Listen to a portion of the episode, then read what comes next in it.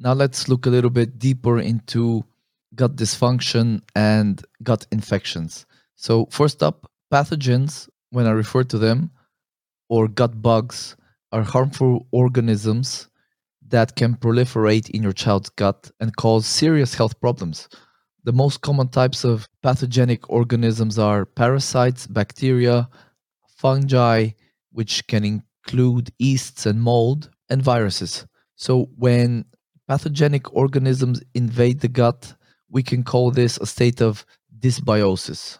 And basically, dysbiosis is a state of imbalance. It can it is quite a broad term and it can mean any combination of the following has occurred. So either the good bacteria have decreased in numbers and or opportunistic or pathogenic harmful organisms have overgrown or invaded your child's gut and or your child's digestive function may be impaired for example poor digestion or absorption caused by inflammation and leaky gut low stomach acid or bile production digestive enzyme deficiencies things like that the factors that can contribute to dysbiosis include a decrease in the good bacteria. This is quite common. So, the good bacteria in the gut, the beneficial bacteria, they have a protective role. So, when they decrease, let's say you have antibiotics or a lot of inflammation in the gut, those protective bacteria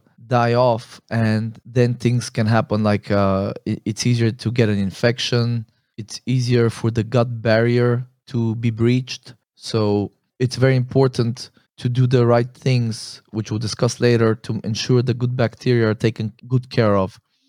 So obviously, I've mentioned already pathogenic infections or, or, or overgrowths can cause or contribute to dysbiosis. Leaky gut, as I just briefly described, poor diet can contribute to it. So a lot of toxins in the diet, chemicals, processed foods, food sensitivities, immune dysfunction, toxin exposure. So, again, heavy metals, chemicals such as pesticides, these are the most, heavy metals and chemicals are the most common toxin exposures that we have. And certain medications. So, antibiotics are the big one.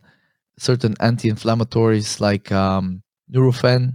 It is well known that Nurofen can contribute to intestinal permeability, which can in turn contribute to dysbiosis in the gut. Now, this is important for me to underscore. What is very important for you to remember is that your child might not have apparent gut symptoms.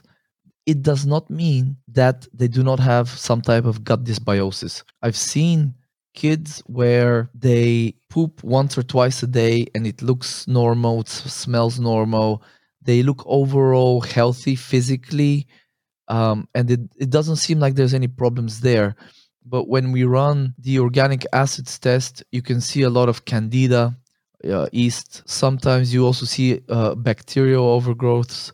I myself have done a, a stool test on myself where i felt pretty really good uh, actually. And i had two parasites. I had candida yeast and i had three or four opportunistic bacteria overgrown. And I didn't have symptoms. And the same goes for children. They might not be constipated, they might not have diarrhea or, or gas or bloating or pain, but it does not mean that they don't have gut dysbiosis. They may look fine, but low level inflammation is not something that you can look at a child and say he or she does not have inflammation caused by a candida overgrowth for example so it's it's incredibly important to test because you're better off investing a bit of time and money early on and identifying if there's an underlying contributor like a gut infection to the dysbiosis you're better off identifying it as soon as possible because the sooner you identify it the sooner you will do something about it and the sooner that that dysbiosis that inflammation whatever low level damage being caused by that imbalance will stop happening and that can only be a good thing for the long term health of your child. You might not necessarily see a lot of short term improvements, but it is an extremely wise, extremely smart, extremely prudent thing to identify and remove these low, potentially uh, uh, stressors causing low level inflammation because you are now creating a much better environment inside your child's gut and as I have reiterated already, that will create just more positive conditions for health physically and psychologically, mentally, cognitively.